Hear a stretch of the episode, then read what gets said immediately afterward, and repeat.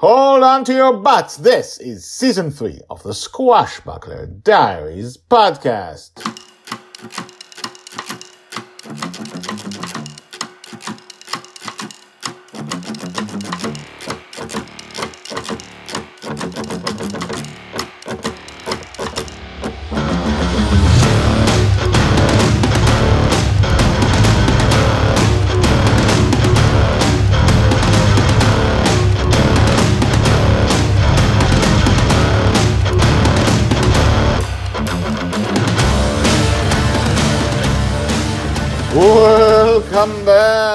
My name is Guy Hasson, and you are listening to the Squashbuckler Diaries podcast, a daily podcast, almost daily, about Joy Shelley, the girl who lives in dreams.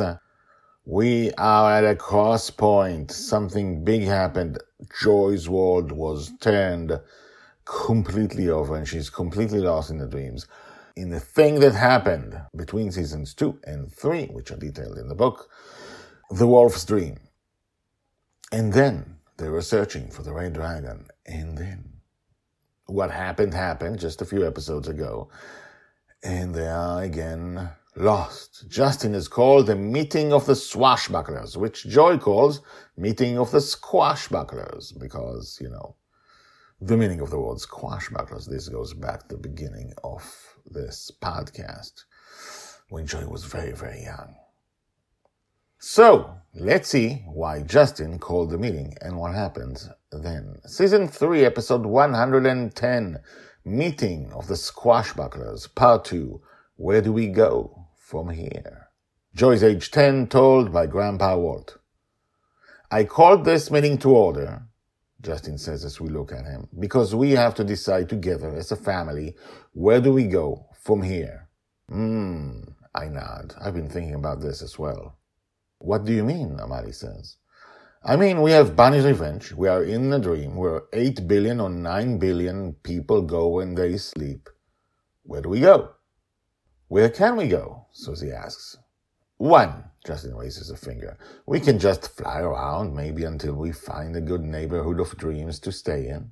He looks around. Joy's shaking her head. Two, he adds a finger. We can try and find the dreams where we came from. Mastermind will be coming back in a few years, Joy says. And Amali and Madeline and Charlie will have their original dreams, Justin adds, and we'll meet our other friends like Colin and Yumio. Plus, maybe we can find where Joy comes from. No!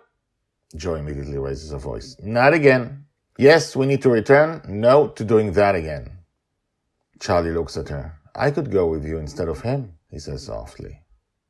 I don't know what they're talking about to this day. I still don't know what happened when Justin and Joy left his dream together just before everything went sideways. Three, Justin says. We can look for Ed. We don't know where she is. We don't know if she's alive. We don't know if the first prisoner's story about her being enslaved is true.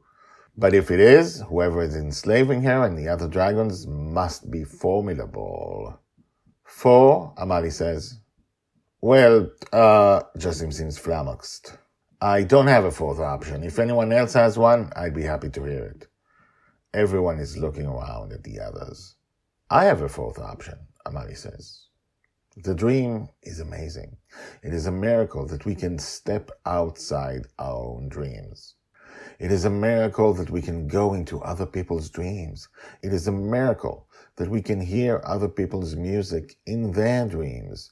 We should acknowledge the blessings we have and use them to have a life like no other, at least when we are asleep. We should go into dreams, find amazing people, and observe and participate in their dreams. Everyone is silent. Madeline nods. Amali is right. Joy has a gift, and we have a gift through joy.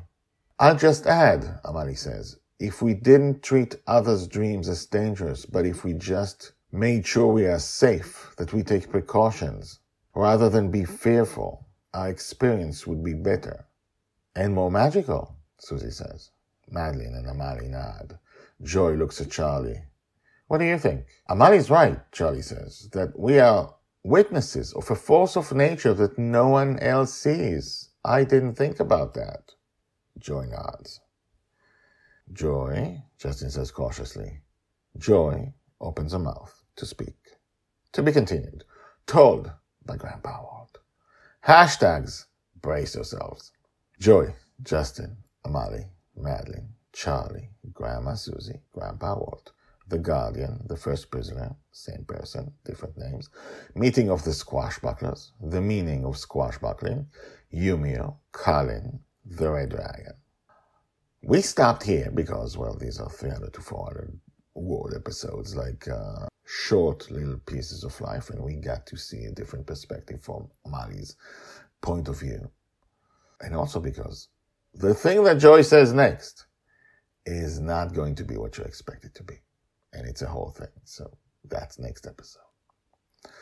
In the meantime, we have to take in what Amali said about this being a blessing and a miracle Charlie called it the force of nature. They were able, through joy, to get out of their own dreams, to explore the dreams, and to be on Bonny's revenge when they are lost in dreams, when she is lost in dreams, and to explore other people's dreams. It is a miracle. Why is it happening? Well, uh, it's going to be left for the future to answer, but that is a more magical perspective, a more magical way to look at their lives and at Joy's life. What do you think?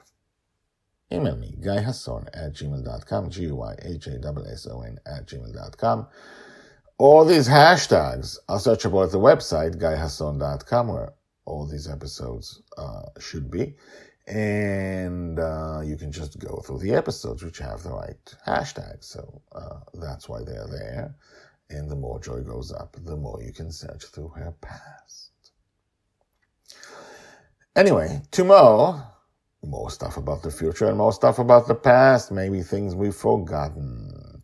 Joy gives her own perspective. In the meantime, tell me what you thought about this episode. Like, subscribe, comment, and tell your friends about the Squashbuckler Diaries podcast. I will see you tomorrow. Bye bye.